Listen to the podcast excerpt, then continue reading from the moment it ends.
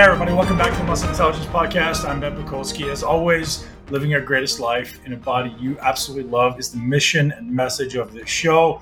We show up as great people, we do great things, we lead from the front, and this is no exception. Today's guest is a world class coach, Brett Bartholomew. If you don't know Brett, you're going to want to pay attention.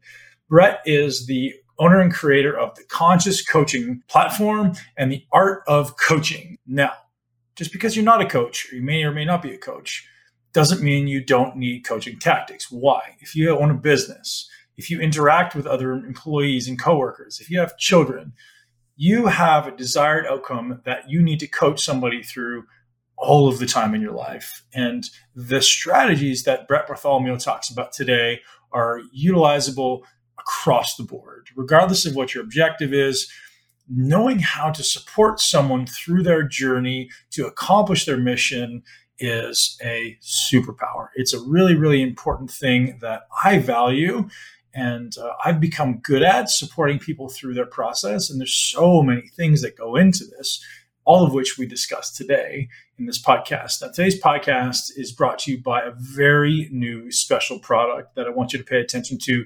So, you guys hear me talk about nutrition all the time, and my you know maybe the framing of which i give you guys around nutrition is like hey yes what you eat matters. Like we need to source the highest quality food no matter what. It does matter. I don't care what anyone says. The quality of the food that goes in your mouth is of utmost importance but so too is the state of the system that you're putting it into. So if i'm putting a healthy plethora of foods into an unhealthy system, it doesn't interact as well, right? There's going to be a different response. So I have to place focus on, yes, what's going in, but also the state of the system on the inside. So I have to give my body what it needs to uh, recover, to repair, and ultimately thrive. So the product that I'm speaking of is called Leaky Gut Guardian. Leaky Gut Guardian is a product that I've been using for about four to eight weeks now, maybe coming up on eight weeks and I absolutely love it. And it's power packed with probiotics, prebiotics, and one uh, unique ingredient that you've probably never heard of, and I hadn't heard of. And it's called IgY Max, and it's a derivative of eggs as an egg-based protein that enhances gut health, reverses damage that can be caused by antibiotics, and can even help with immunity. So uh, it's an incredible new product that, as I say, I'm loving one of my favorite things about it, because this is super fun, is that it actually comes in a vegetarian vanilla flavor, but wait for it. It also comes in a chocolate carnivore flavor, which is enhanced with collagen and bone broth for additional gut healing and anti aging benefits. So, whether you're a vegetarian or you're a carnivore or someone who is an omnivore, you can enjoy either or both of these amazing products, both of which have tremendous benefits. So, simply adding one scoop to your coffee in the morning uh, or to your favorite smoothie pre or post workout. My preference is usually pre workout for me when I haven't had a lot of food. Uh, it seems to work wonders to my digestion, to my bloating, to my inflammation. I wake up every day feeling tighter. So it's been an amazing addition to my uh, repertoire. So you guys can check that out at leakygutguardian.com slash muscle and use the code muscle10 to receive 10% off your order. Everybody, I'm sitting down with the conscious coach himself, Brett Bartholomew. Welcome to the show, man. Hey Ben, thanks, buddy. Appreciate it. And um, as I briefly mentioned before, um, jumping on, on the recording, um, you know, for a long time in my past, I, had been a coach. I'd been an online coach. I've been an in-person coach, and really focused on the tactics. I was all focused on the sets and reps, and the volume and the load, and the calorie uh, in, calorie out mindset. Uh, and I realized a very small percentage of my people actually got sustainable, effective results and really reached their peak. And now, as I kind of uh, evolve as a human, I realize there's so much that lays beyond the, the, the tactics, we'll say, right? The sets and reps. And uh, this is really where I stumbled upon your stuff. And um, you've been doing this for a long time at a very high level and teaching people this concept of conscious coaching. I'd love to first have you describe what that means and maybe some of the, the core values and tenets that you suggest we embody to become conscious coaches. Yeah, I mean, straightforward. It just means that it, somebody that, and there's always a smart aleck that's like, oh, uh, as opposed to what an unconscious coach. The the term conscious is used as a descriptive, uh, like kind of a, a, metaphor to scaffold reasoning of saying, hey, you're aware of all the things. What I look at is somebody when that book came out, there was such a fetish, uh, a fetishization of sports science. And when coaches would go watch other coaches, it's always what equipment do you have? What drills are you doing? What and they'd miss like the actual coaching. Right. And I knew that for me, like the ultimate test of myself was if I had to coach, if there was some kind of coaching game show and it was like chopped, right? Where you had to make the most out of what you had with minimum ingredients that didn't go together. That defines my coaching skill. If I have a 25 pound dumbbell, like right. what can I do to get the most out of it without fluff, right? Without being like, okay, now we're going to do a burpee and this and this. And like, what can I do with it? And there's just so much obsession with these things external to what coaching was. And then on the other hand, if you did read coaching books, a lot of it was kind of you know inspirational. And and this is not to be disrespectful to those authors but it was if you had read one coaching book you had read them all like transformational leadership servant based leader this that whatever which is fine but that doesn't really talk about the context and chaotic a- approach of real coaching. You know the majority of my experience and i've worked with a wide range was professional athletes. And whether you're dealing with professional athletes or members of the military or kids, they all are going to have agendas, right? Like they're not all going to communicate the same way. And it's not as easy as being, oh, just be empathetic and and vulnerable and show them you care. No, some of these guys are going to test you and they're going to question you and they're going to be a, a pain in the butt. And so I just wanted to put something a little bit more real and tactical out there that would help coaches understand you can't just throw this like Betty Crocker list of traits out there and say, that's coaching. Or hey, just be show them how much you care all the time. And there, there's plenty of athletes that I worked with that knew I care, but it, it, took six weeks to kind of break down the facade so you could actually coach them. And there's other people that have called me out in training sessions, and you got to learn how to manage that conflict. So conscious coaching in that context meant like, hey, you have an awareness of social psychology, behavior, your own behaviors. Because most coaches, when they reach out to me, are like, hey, I got this athlete or or another coach and they won't buy in and they're kind of stubborn. And I'm like, yo, what about you? What role do you play in this? And yeah, that's that's what we wanted to really dive into a holistic view of of what goes into this. Very cool. So the one term that came up there is buy-in, and it seems like, and, and tell me if I'm wrong, but it seems like that is a foundational piece of you know the coaching um, client exchange, right? There needs to be some degree of of trust ultimately right? We're, we're, we're doing something or we're establishing some mechanism of trust. And as you say that is completely different person to person. Some people may come in and just go man i've seen what you've done with this person this person this person. Just tell me what to do. And then you've got other people who are ultimately shit testing you like you say.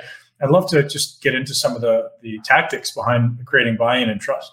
Yeah, I mean, I, let's let's talk about the term first and foremost. When I use the term buy-in, we we define it as trust plus commitment, right? So, um, there there's there's many different ways when you interact with somebody especially if you're leading them that their behaviors are going to manifest. And if we had to put it into three main categories it could be commitment compliance and resistance right? So commitment is they feel really good about the task you're asking them to perform and you as a person right? They're fully bought in from a task like if you say hey brett um, I, you know i want you to uh, you know do i'm trying to give a non-strength and conditioning exa- example. Hey brett i want you to go down to the homeless shelter and uh, help feed help feed some folks you know during the holidays. And if i'm aligned with those values right which i should be and i get along with you and i don't look at it as some menial task which i don't i'm going to go do that. And i'm going to do it with you know fervor and vim and vigor and all that.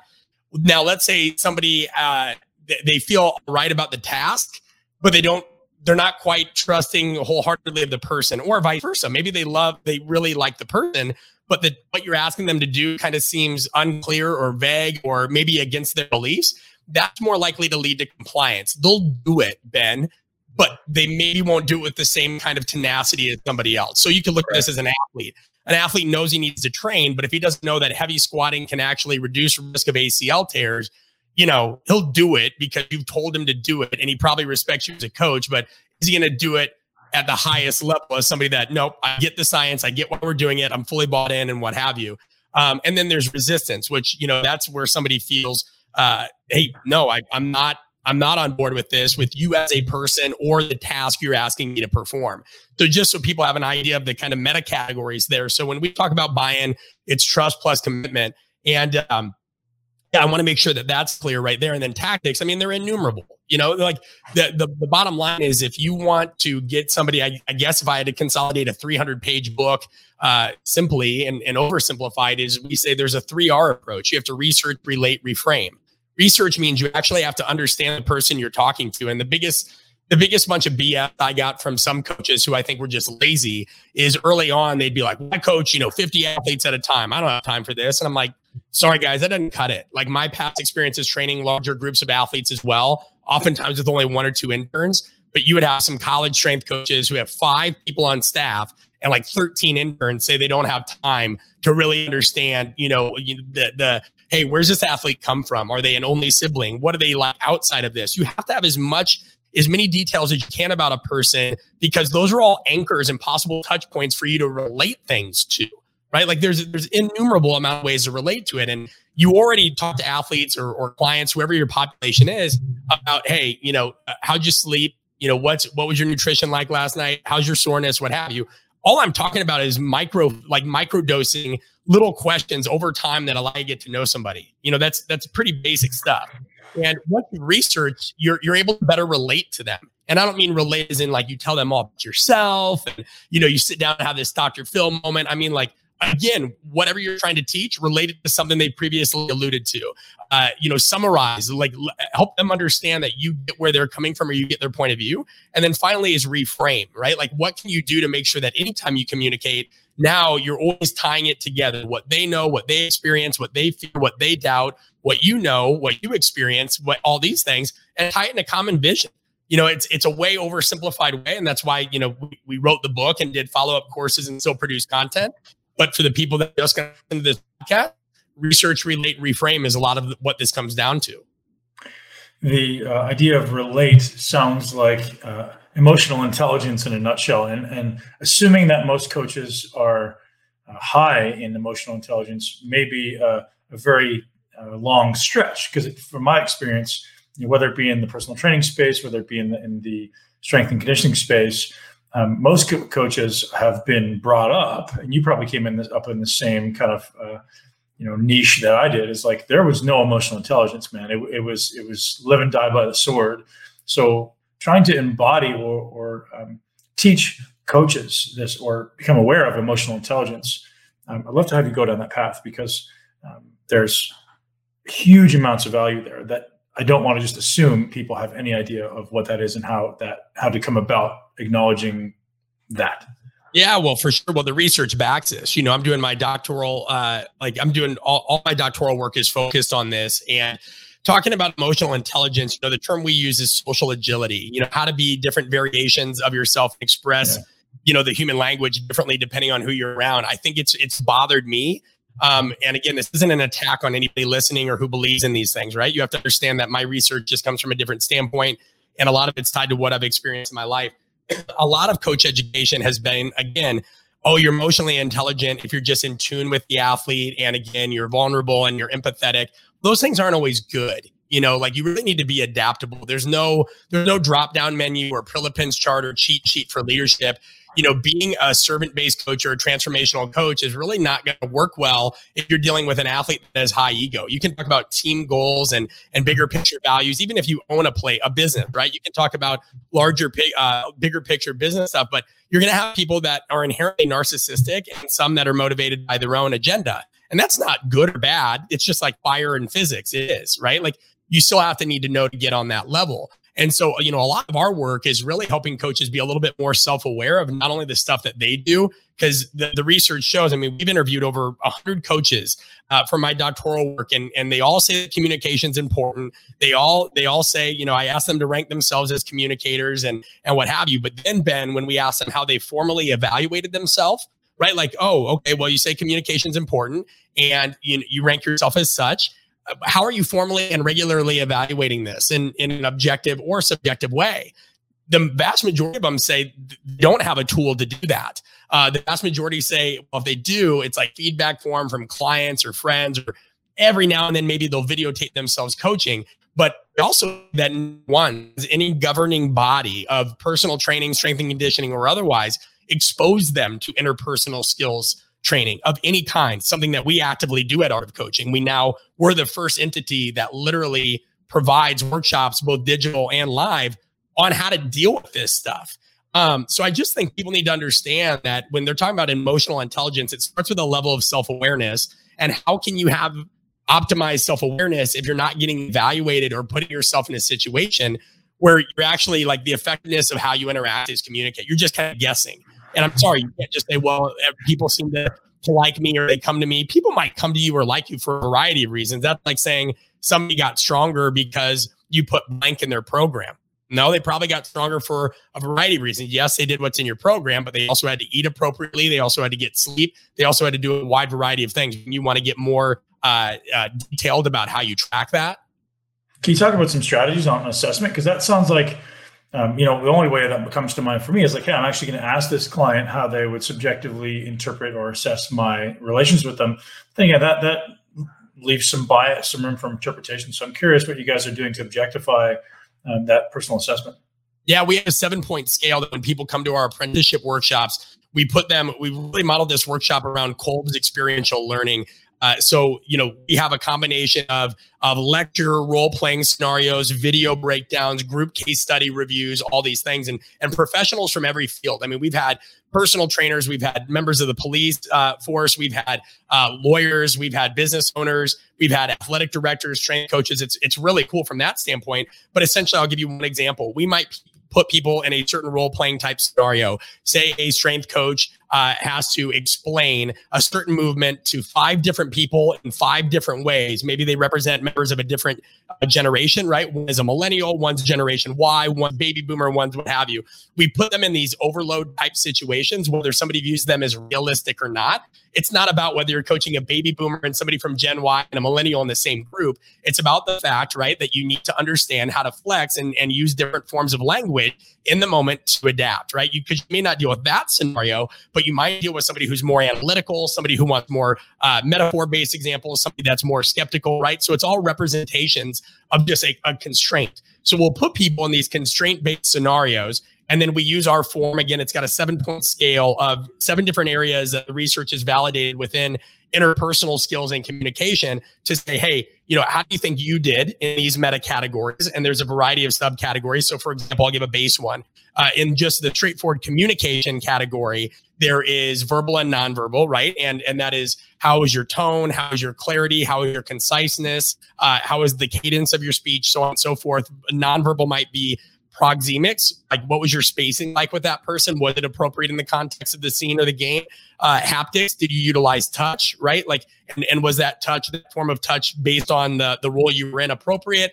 And and we're not talking about like sexual you know misconduct. We're talking about like uh, anything like that. Um it, it, down like we all got something called orchestration orchestration is a meta category. Uh, and, and when I say meta categories for people listening, think of this as like uh, the interpersonal equivalent of squat, hinge, push, pull, run, jump, right? That's what I'm talking about. Well, we have seven interpersonal skills based categories. And underneath that is, is what comprises them. So orchestration is, hey, you know, uh, how well did the conversation follow a rhythm of relevance, a flow? So let's say you're out to dinner with somebody Ben and you ask them for whatever reason about dog. They got a new rescue, right? And you're very interested in that. You want to hear about it. And they start talking about the weather. Well, that's poor orchestration. Now, a coaching example might be if an athlete challenges a coach on a certain topic or says, Hey, why are we doing this? And the coach gives them kind of a non answer and redirects it that's poor orchestration. Like you can't run from that kind of stuff in real life. You got to be able to address it. You got to be able to reframe it, and you got to be able to push that back to them. So uh, we, have, we have a variety of different things that we'll do. We grade and, and scale people on listening or what have you. So they give themselves a score. Uh, we also do will uh, the group people that weren't in it as individuals will score them, and then we have them get into pods and they'll score them as a group. So what we're looking for here is not a perfect number. No perfect interaction exists. Just like no nobody could look at movement and say, "Oh my gosh, that's the perfect squat." Well, that's going to depend on somebody's you know inherent anatomy and physiology and biomechanics, right? We're not going to get somebody six five squatting uh, as somebody that's five four and their hip structure is a certain way. But what we're looking at is this perceptual gap. So Ben, if you score yourself, and I'm just going to give you a random number here. Let's say you self you give yourself a 24, and out of the categories that we've evaluated, uh, 26 was was the highest number. But everybody else is like, well, Ben, I didn't see it that way. Based on what I saw in the video breakdown, I had yet about a 12, and here's why. Well, that's an issue. Now, you could get really defensive about that, and some coaches do. They might say, well, you don't understand. Here's our situation you would lose in that scenario because it's not about who's right and who's wrong. It's about in, uh, every day in life. Even if you do the most altruistic thing in the world, somebody's going to perceive you a certain way, right? So that's what we really do. So people have something tangible that they can hold in their hand, that they can take back with their staff, and they can actually score them and they have these things broken down categorically. So it's not quite as subjective as it normally would be. Does that explain that fairly clearly? 100%. That sounds fantastic. And I love the idea of of objectifying these things. And it sounds like the foundation of it all is self awareness, right? Like becoming aware of how you're perceived, how you're coming across, and then this meta level cognition where I'm thinking about my thinking, I'm thinking about how my my words are going to be perceived by you, and then obviously this this idea of personal development and you know what do I have to develop about myself as far as one self awareness, two skills to then impart the message I'm trying to deliver. Exactly. Because, you know, when I wrote conscious coaching, I didn't want it to just be, all right, here's a book, good luck. Right. So we made an ecosystem of we have a book, we have a sequel online course because we know some people are going to want digital content and that's bought in. And then it's like, all right, now for people that want the real nitty gritty, now now we're expanding this. So we we wanted to hit every medium, the written, the digital, and and then the live and interactive because there's a there's a need for that that's been established in the research. There out of 256, and, and it's probably more now, coach development programs per data gathered in 2016. Fewer than 4% focused on any kind of interpersonal, intrapersonal skills development. And if it did, it was more the rah rah. They don't care what you know until they know how much you care. And it's that stuff is fine and it's got its place. But we just wanted to have something a little bit more tactical for people that are ready for deeper discussions and, and challenge themselves in that aspect. Amazing. So we talked about buy-in, and we're progressing through a client experience or a uh, client-coach relationship. Now we hit a roadblock, and we're saying, okay, this client has bought in, and now they're having a hard time, maybe in their self-confidence, maybe they're having a hard time in their ability to follow through. Um, they're, you know, they're just not getting the results they want, and it could be for any number of reasons, right? And, and they're, maybe they're starting to push back, or maybe they're starting to start to disengage. Um, what strategies do you have in that situation as far as maybe assessing and then you know reframing do you, do you have another um, process yeah. So if I'm hearing you correctly, you're saying what happens if you have somebody who has been bought in uh, and is bought in, but is kind of just kind of sliding off track a little bit? How do we get them yeah. back on? Or maybe they've lost their, the, their belief in themselves and their ability to actually get a result, and they're starting to revert back to old bad habits. Yeah, I think that you know to give a, an example, so it's more tangible. You know, I worked with an athlete once that had eight years in the NFL, and uh, had gotten kind of uh, busted for something in particular, nothing performance enhancing, right? It was more of an attitudinal thing. Uh, I mean, you see it like there's Rich Incognito behind me, right? And this is somebody we've known for a very long time. And some things that he said while, uh, you know, uh, for, for, many reasons people could find distasteful and in the context in which he said it you know was but you know there's also this other story to it and and richie's very open about battling with mental health or what have you richie is is one of the best offensive linemen that has ever played the game he's somebody that we love and uh, he, had gone through something and was being punished for it. And again, rightfully so. And he's a good friend. And he won't hear this, but if he did, he'd probably be, you know, he'd come back to me about some things. But uh, bottom line is, he had to train with me for a while, separate from the group and the NFL had basically banned him for a year. And paparazzi and everybody were at his house and they were banging on the door. The newspaper was telling him he was the the worst person ever because things that were said in locker room humor were taken out of context. And again, some of them were not super tasteful, but none of us were there. So like we we all we all have examples in our life where we've sent texts, we've done things that we're not proud of, right? And and he was facing the repercussions of that. And I just remember, you know, there was a point in time where he was starting to slide off track because this is a guy that's used to competing with other people. It's now an entire NFL off or season going by. He's not playing. And I remember one of the things that I started doing was bringing in newspaper articles every day when he started to kind of slide off track. And I posted them up on the rack and I said, listen, I don't want to resort to this, man, but every day you start to slide off track or every day that you don't come in here, just do what you need to do. What they're saying about you in the paper becomes more and more true what they're saying about you in the paper, you know, starts to become more of a reality. How people are going to judge you because you're you're ultimately judged by how you you do under pressure in in these moments. And so, what's the reality here? You know, and I don't the context really Ben not somebody that's going to you know pump somebody up and hold their hand and what have you. I'm I'm going to make them face some level of accountability. Of course, I'm going to listen to them, and I think that's important for any coach. Is you've got to get to the core of the matter, but you also have to kind of make. I feel like nothing gets better. And again, I'm biased. I was in a hospital for a year of my life. Nobody came to save me, Ben. You know, there was nobody there that was just like, "Hey, I really want to get to know your problems and your passion, and and let me help you through this." I had to work through my own shit. And so I think that, you know, I try to facilitate that. I try to create an environment where people can't really run from the reality they face because ultimately if I if I do motivate them out of it uh, in some kind of superficial way, they're just going to fall right back off. And that's why I'm not a coach for everybody. So I think you got to look yeah. at the situation and you have to say what's eating them. Is it is it a personal kind of sense of self-doubt like you alluded to? Is it the situation they're in? Is it the interaction between a sense of self-doubt or whatever they're thinking and the situation? Yeah, it's usually that interaction. So what you have to do is you have to give them a, a way to find their way out of it, and you got to hope that they pick up the ball because you can't will them. You, you long term, you can't will anybody to change if they don't want to. Sure, but you've got a unique scenario where these people are coming to you and, and they're probably pretty bought into what you've got to say. I'm sure a lot of coaches out there are running into this reality of, of fear. Like if I say it to my client, they may confront me. If I say it to my client, they may leave. Maybe I don't have the the freedom to be like, hey, like you're, you're doing this stuff and you know ultimately you're hurting yourself. And, and a lot of people in that scenario, in his scenario, may have pushed back and you actually got offended um, any strategies there on like one, how to overcome the fear, how to be confident enough to confront somebody like that, and then maybe how to um, engage with that person if there is a confrontation that exists. Yeah, I mean, let me be clear. I, I've had that as well. So people don't just come to me because they want to. I very much developed a reputation in my career of, of guys kind of sending their problem athletes to me. So there were people that were sent to me that absolutely did not want to train with me. You know what I mean? But their coach, when they're looking for a place to to have them do their offseason training, you know, knew that I had particular interests in kind of the misfits and the outcasts, right? And this is something that I identify. It's one of the archetypes in my book, the Wolverine. I, I was very much like that and have been very much like that. Um, you know, here's here's the thing, and I'll liken it and I'll relate it in several different ways. Excuse me. As, as I shifted my brand, maybe mainly just from strength and conditioning to coach development as a whole, right? We do more stuff in leadership now, communication, psychology.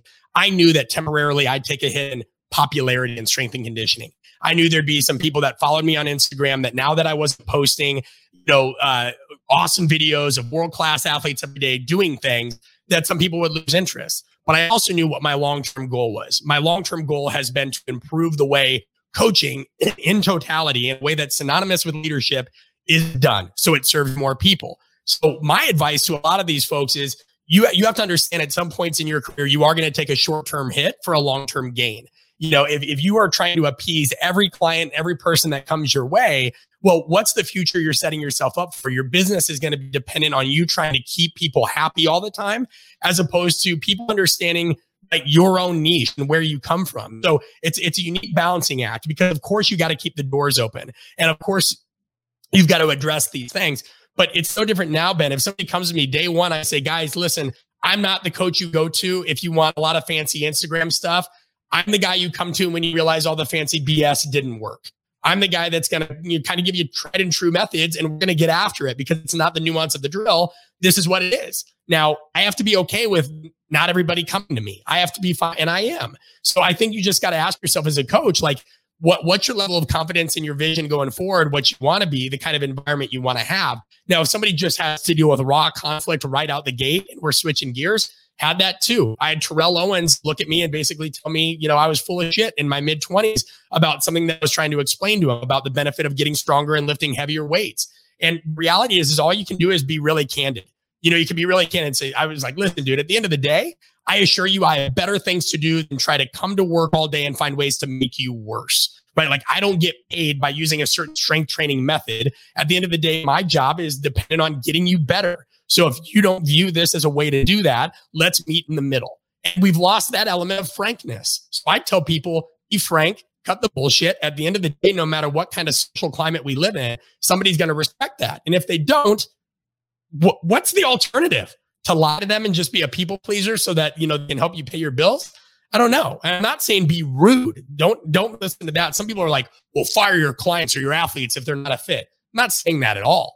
I'm just saying be very candid, straightforward, be transparent, and understand that you're not going to be able to please everybody at all times.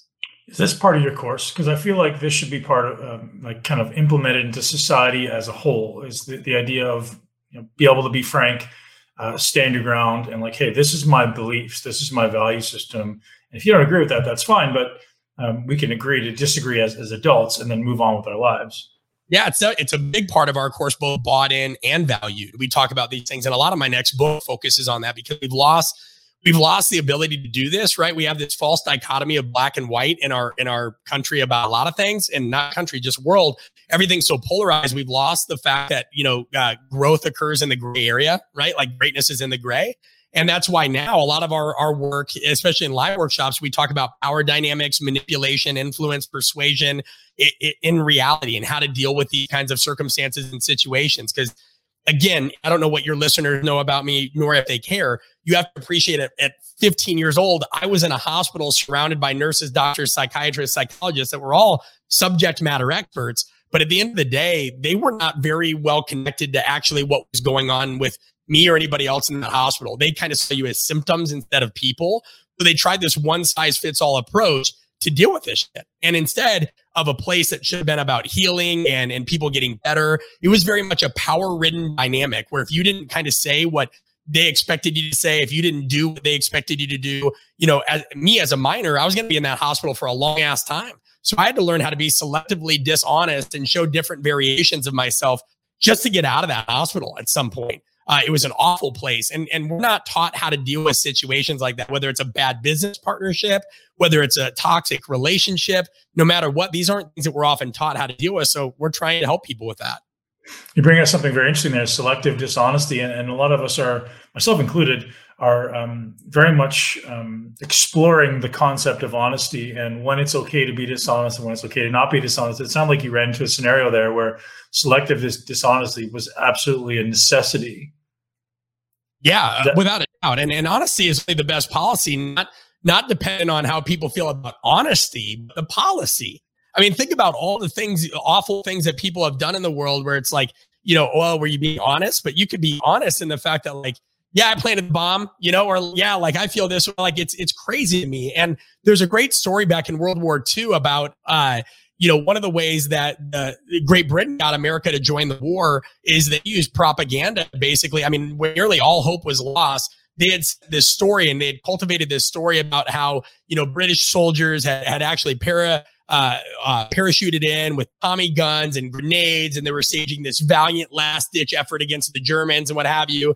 And none of that happened. But at the time, MI6, which is you know their intelligence agency, had cultivated this kind of propaganda based story in order to do these things. And so every day we come up with these these kind of when people say, "Oh, I don't lie," I don't, you lie every day you know, whether it's telling a, a, a, pregnant woman that, oh, you know, you you don't look big at all, you know, or, or this and that, or you tell somebody that, you know, is uh, and my grandfather uh, was in hospital for quite a while and, and cancer just, you know, cannibalized a, a, lot of his, you know, how he looked and what have you. And and it's not like you're going to go in there and be like, uh, there were there were people that were like, hey, you look better today, and he had no tolerance for that. You know, I remember one one nurse went in to see him and they were like, you know, how are you doing? And uh, you know what? He he had had the type of cancer that started as testicular cancer and then got into his lymph nodes. And he's like, uh, you know, because they said, "Oh, you look better," and he's like, "You kidding me?" He's like, you know. Th- this thing has taken the two things I, I use most. And again, earmuffs for anybody that doesn't want to hear this. He goes, you know, my my balls, and my voice. And they're like, you know, they looked at him and they just said, well, you know, you don't have to be so cynical. And he goes, I don't want to be told something that that doesn't serve him right? He was a pragmatist. Just like I'm not going to go up to one of my athletes that asked me for honest feedback and then and then give him something that's fluff. How does that help him? And and that's where again, I know it's polarizing for some, but guys, you know, being dishonest, I'm I'm not talking about I, I want to think about how I phrase this. We're talking about a dimensional scale. We're talking about a dimensional scale. Every virtue can be a vice. If you're somebody that is a very giving, loving person, well, you can also step over that threshold into being self-sacrificial and incur like incur burnout, right? Like if you don't have boundaries or what have you. Similarly, obviously, if somebody is very manipulative in the negative connotation, right, they're going to erode relationships and their ethics over time. But there's a time and place for us to wear different masks. These masks have to be extension of ourselves. And you do it already. You don't talk to your in-laws the same way you would your buddies on a road trip right? You don't. And uh, I think if people were a little bit more realistic with themselves, they could kind of cut through the superficial BS and realize, yeah, I need to be more skilled at managing the dark side and the light side so I can find the gray area. If that doesn't make sense, I'm happy to elaborate. No, man, that makes perfect sense. I think there there needs to be some awareness of an intention behind your words. And I think a lot of people have a hard time um, not coming at a, con- a confrontational situation with some some fear that um, comes through in their words. So confronting someone like your grandfather did and like you did um, doesn't come intuitively to a lot of people, right? It seems like it's built into our society to either repress it or if you're going to say it, you're going to say it in a way that's kind of you know tongue in cheek, condescending. That's almost going to like set people off. So it almost sounds like a skill. That's why I'm asking if it's built into your courses because like I got to figure out what's my intention behind this. How do I make this come across? Not just how I'm saying it, but how they're perceiving it in a way that is um, constructive rather than accusational. For sure. I mean, in our digital course bought in, we talk about nine different influence tactics that have been vetted at the academic level by a gentleman named Gary Yukl, and we adapt his work. There's soft tactics, hard tactics, and rational tactics, and we use these every day. An example of a rational tactic is when you get it, uh, you try to change somebody's behavior through giving them statistics and figures. Well, how's that going for COVID, right? Like we can tell people all the stats in the world. That doesn't necessarily change behavior. Neither did it, it it, didn't do that for smoking either right? There's not many people out there you know south or north of the north sentinel is sentinel island folks don't know smoking is not good for you right? Mm-hmm. but like every day somebody lights up and who are we to judge? That's their deal right? Um, so that's that's an example of a rational tactic. A soft tactic ben would be like an exchange tactic. So ben let's say that you you went out and uh, um, we're going to grab. Are you married, Ben? Yes. Okay. So let's say your wife, me, my wife, it's not COVID. We're going out kind of for a double date thing. And uh, I picked up the tab for dinner, right? And you're like, hey, man, you didn't really need to do that. You know, I'm like, that's fine. You get the movie, right? Boom. That's an exchange tactic. We do it every day. With my athletes, I might say, hey, guys, if you make this rep in this amount of time, we'll shave off a rep, right? Is that clear? Pretty straightforward. That's an exchange tactic. Um, now let's go to a hard tactic. A hard tactic is, uh, and we're using an example. I'm only giving you three out of nine.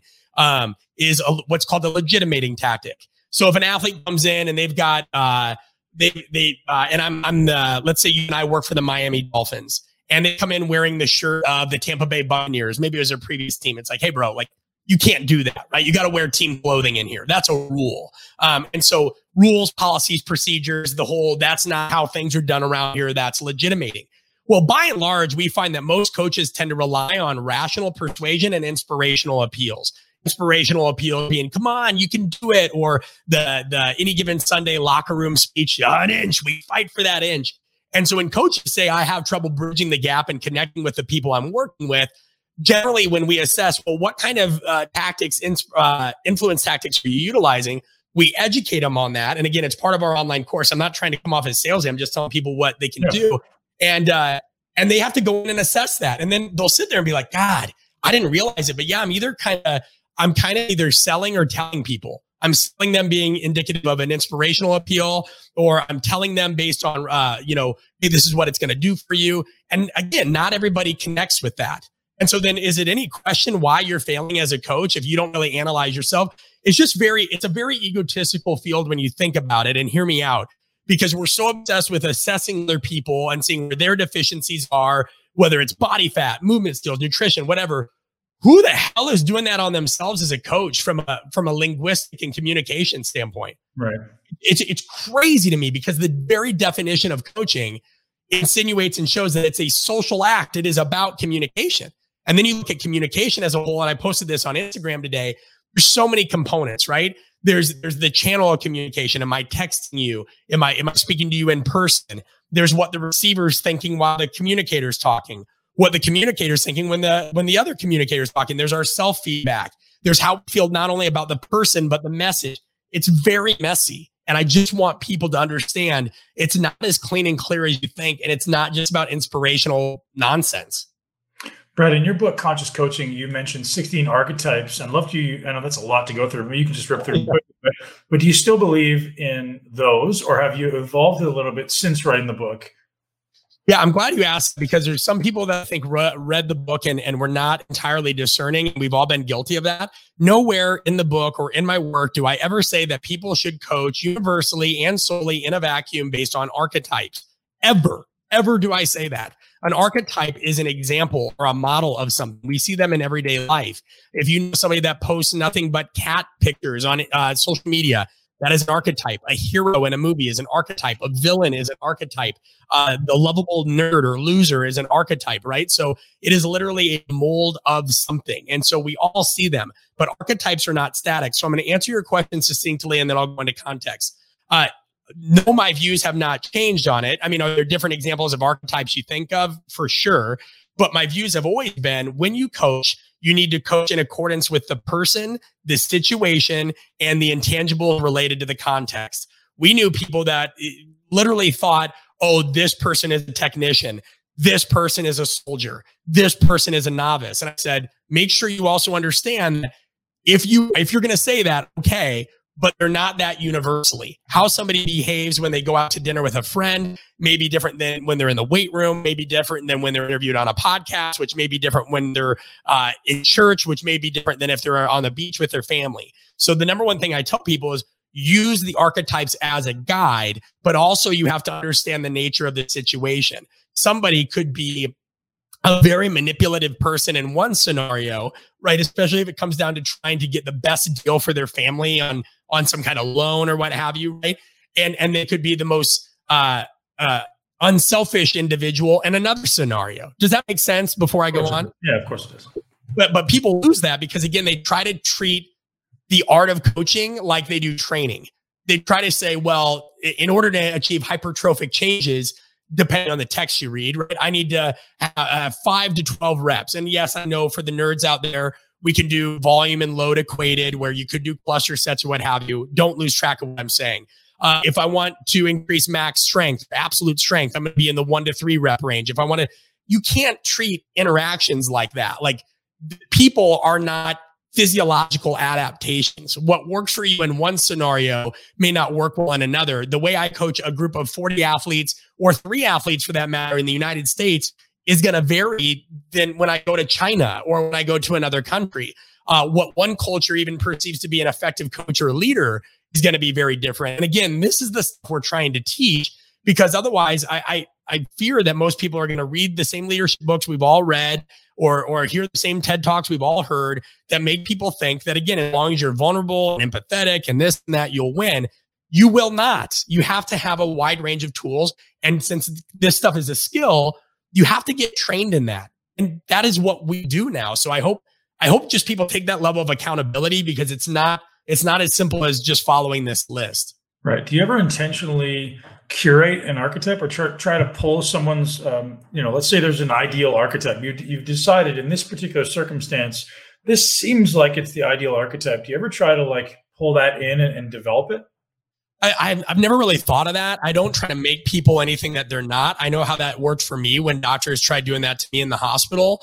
Um, you know, and and you see other people trying to be these things. I guess one example, and, and it's good to give a personal life example of, you know, we've all had different relationships in our life, right? And I remember when I was in my 20s, I was dating somebody that I very much like at that time, like loved. I loved deeply. And and we were in a serious relationship and they were very much one archetype and uh, that archetype could be tremendously addictive but also tremendously toxic and i think that i had this tendency to always try to make because I saw the best in people, I'd always try to extract that. And I stayed in what basically became a, a super toxic relationship for too long because I tried to make this person something that they weren't, you know? And and it doesn't mean that person can never be that. And it doesn't mean they're not a good person because they weren't that. It just means it doesn't always happen on our time. And that's something that I make clear in conscious coaching. You can have all the tools in the world as a communicator and as a leader. These things don't always happen on our time. Right. I talk, I talk about it as the coaching compass. You have to understand social intelligence. You have to understand the nature of relationships and human behavior. You have to understand what buy in is and how to get it. But there's also that element of time of things aren't always going to happen when you want them to.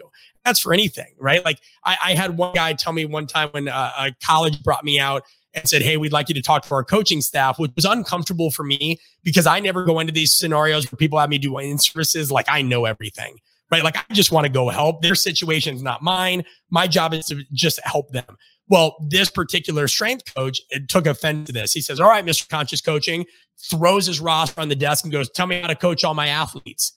And I'm like, dude, yeah, you're, you're kind of missing the point here, you know? And let's say I had that ability no different than a neighbor of mine who was an FBI criminal profiler and did a lot of things with uh, interrogation, and what have you. You can't force people to tell you information beyond a point. And there's a lot of literature around this, even people that are interrogated or do use different forms of, and I'm not talking about uh, enhanced interrogation, but we can go there too. Uh, like let's use sleep deprivation as an extreme measure. Well, what, what it shows is literally you'll create false memories in that person. So that's not effective, right? Or even if you're using just putting together a behavioral profile, you you can't control the level of um, self management that uh, what's the word I'm looking for? Uh, impression management that that person kind of uh, applies to the answers they give you. Things come out over time. Tendencies come out over time. Behaviors are extracted over time, including your own.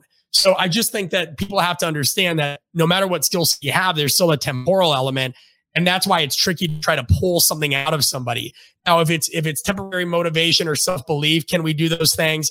Yes. Um, there have been people that are uh, self sabotagers, right? Like the and I'm I'm guilty of this. I can be a self sabotager. And really, what you find is a lot of self sabotagers are really underdogs. And I'm referencing titles of archetypes in the book. And if I can get them just a little bit more of an underdog in a moment and embrace a chip on their shoulder or an adversity uh, related piece there, uh, as opposed to you know just kind of seeing the hill they got to climb and how how uh, much work they have to do, that can be helpful. But that's not that's going to require constant intervention if you're not careful. So I think the best thing people can do, Ben, is we have something on our website. It's artofcoaching.com forward slash what drives you.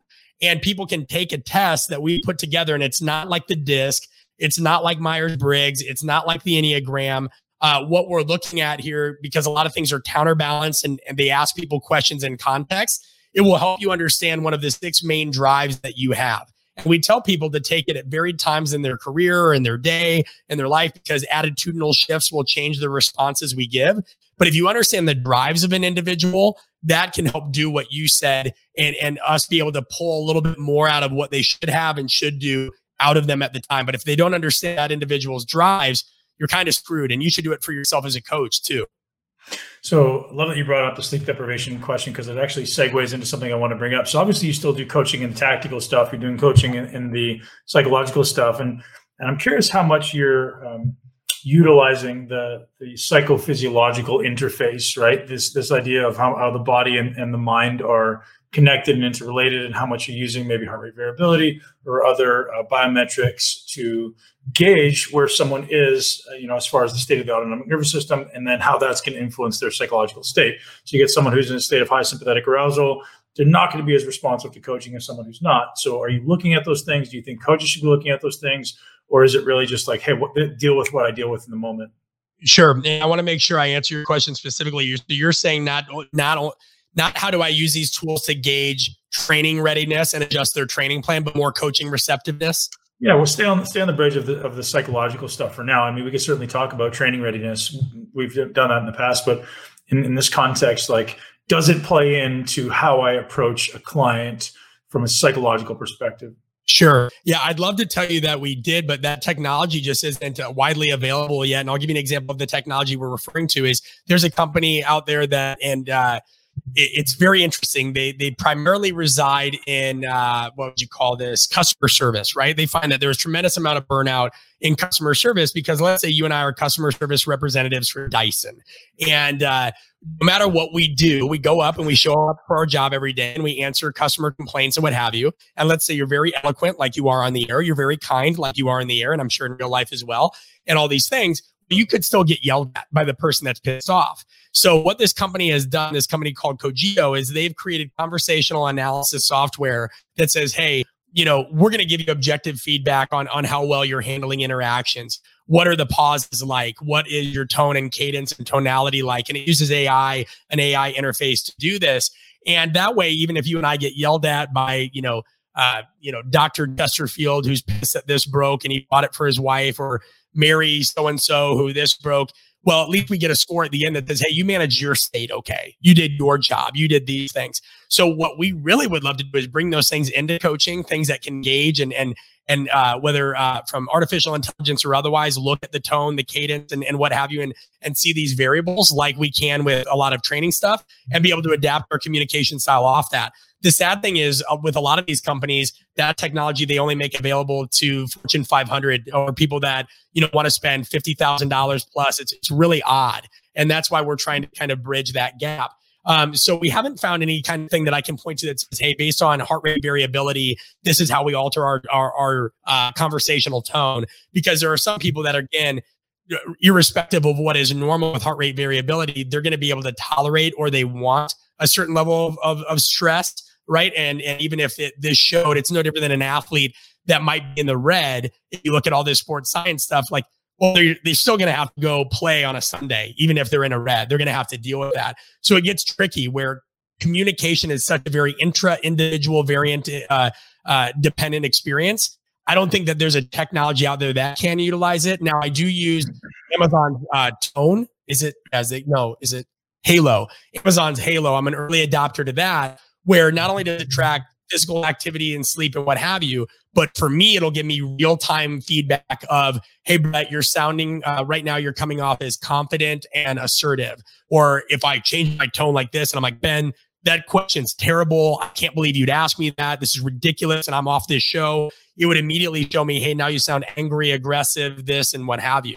Hmm. So where that has been a lightning enlightening is at the end of the day, I can get a score and it'll show how well I kind of surf the curve, so to speak, in these four quadrants of, and these aren't the categories they use. They use, you know, I think there's 16 different categories of, you know, am I coming off happy, enthused? Am I coming off skeptical? Am I angry? Am I this? Am I that?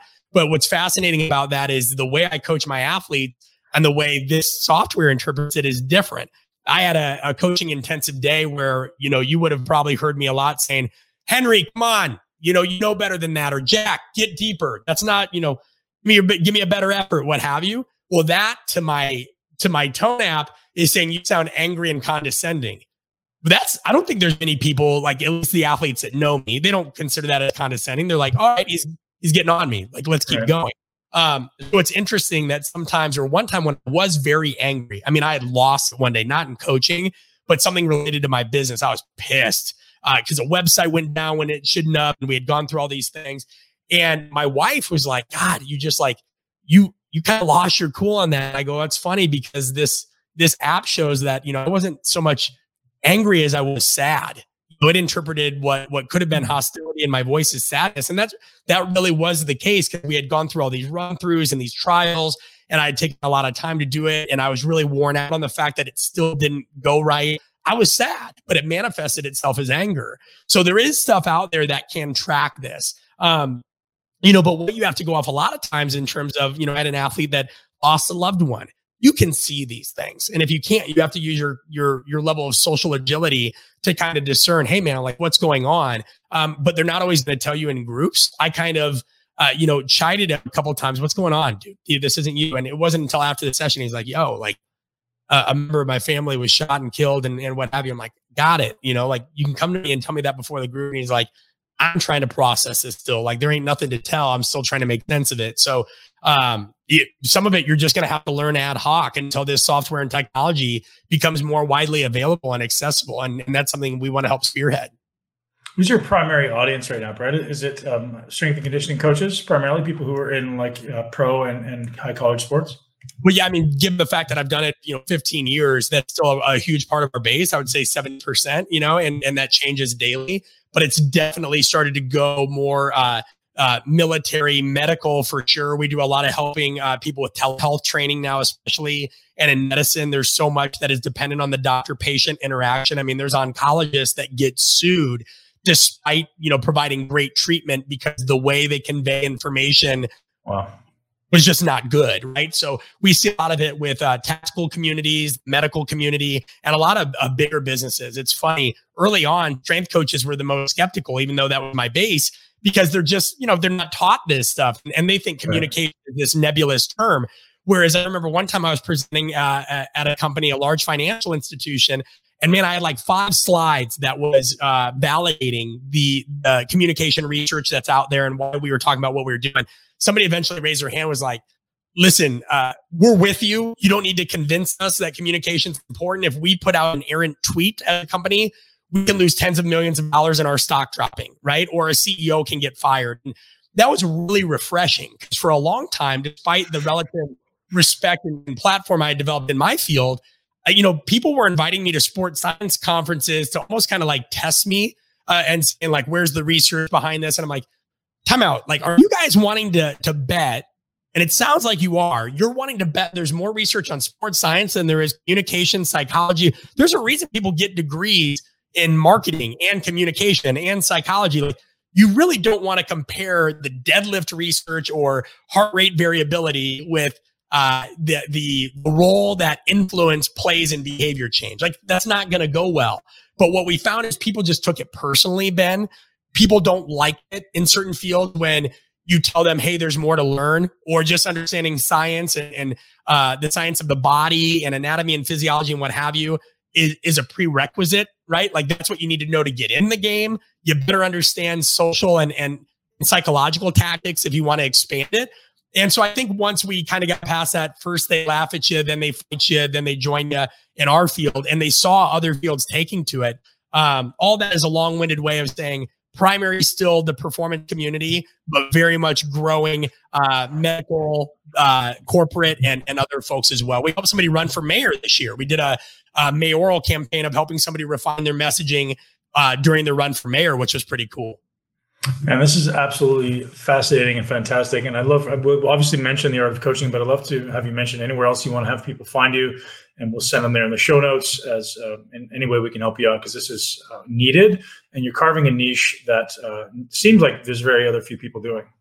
Thanks, man. Well, yeah, I appreciate it. I think the easiest way, again, is just artofcoaching.com. You're going to be able to find our online courses. You're going to find information for our in-person workshops. Again, everything we do is is research backed, research based, but also highly accessible and and uh, and tactical. Right? We don't want to just sit there and have theory. On Instagram, I'm Coach underscore Brett B. Uh, it's very easy to find me, although I guess there's some fam accounts, but Mine has uh, the verified mark, so you'll see that. We have a podcast of our own, uh, Art of Coaching podcast. You can find that. And uh, yeah, but the, the easiest way to just one stop shop is artofcoaching.com. Amazing. Do you host that podcast yourself, Brett? I do, yeah. And we do a combination of interviews like we're doing right now, and then individual episodes that deep dive into certain topics of a wide range. And it's geared towards leaders of any uh, of any field, really. Wonderful, and you do an incredible job delivering your message. And I'll definitely be listening to the podcast. Thanks, Ben. Likewise, man. Really good questions. I'll tell you that uh, just on here before you jump real quick is podcasting, as you know, is interesting. Sometimes you go on there and, and people just kind of like, it's like they have this list that no matter where the conversation goes, that's what they're going to ask. So I very much appreciate the thought and the challenging questions and the, the depth. Thanks very much, man. I appreciate you being here. That's a wrap, ladies and gents. Thank you so much for tuning into the Muscle Intelligence Podcast. I hope you love this conversation with Brett Bartholomew as much as I did. Brett is an incredible wealth of information. As you see, he's been doing this for a very long time. He's worked with hundreds, if not thousands, of high level athletes, pro athletes, Olympians, and supporting their transformation. Whether you're an athlete or not, or whether you're a coach or not, we're all aspiring to get better at something, right? We should be. And I'm sure most of us are that are listening to this podcast for sure. Um, and the process of getting better requires one assessment where am I now? What do I want to change? Questioning what you think you know, questioning your beliefs, questioning your attachments, and then creating a process, right? So it's ultimately moving toward what I want to be, who I want to be, and the process of which I can do that. And that's coaching, right? That's the support of anyone, whether it's your spouse, your children, your coworkers, or just a very good friend the support of behavior change is massive, and that is the art of coaching. Thank you very much, Bart, for Bartholomew, for being here. Thank you very much to our sponsors, Bioptimizers, for always bringing us the highest quality products. You guys know I search out the best ingredients, the best products around the world to bring to you at a discounted price so that you can ultimately thrive and support this podcast because we are uh, ultimately trying to, to change the world, right? We're trying to support you in your mission to change your world, and that's internal and external and that requires support. And this community we're building is uh, exceptional. I'm so glad that you're part of it. Thank you for being here. Thank you for continually listening to the podcast. If you did enjoy the podcast, I would appreciate a subscription, a review, and share with at least one person you know and love. And always please support our sponsors so we can make this podcast possible. There's a lot of competition out there, and I know that there's a lot of podcasts, but we bring you the best guests, the best insights, and the best application. So thank you for being part of the Muscle Intelligence community. And head over to bioptimizers.com and use the code muscle10 to get hooked up. And whether you're picking up your P3OM or your magnesium or your MassZymes my three favorite products from them uh, are absolutely phenomenal and they continue to come up with more and they have a, pr- a nootropic coming out soon that i'll tell you guys about in the very near future have an amazing day guys thank you for being here Much love, Ben Pakulski. Thank you so much for tuning in to Muscle Intelligence. If you enjoyed today's episode, please be sure to share it with at least one person you know. Make sure you're subscribed so you never miss an episode. This podcast is for information purposes only. The statements and views on this podcast are not medical advice. This podcast, including Ben Pakulski and the producers, disclaim responsibility for any possible adverse effects from the use of information contained herein. Opinions of guests are their own, and this podcast does not endorse or accept responsibility for statements made by guests. This podcast does not make any representations or warranties about guest qualifications or credibility. This podcast may contain paid endorsements or advertisements for products or services. Individuals on this podcast may have a direct or indirect financial interest interest in products or services referred to herein. If you think you have a medical problem, consult a licensed physician.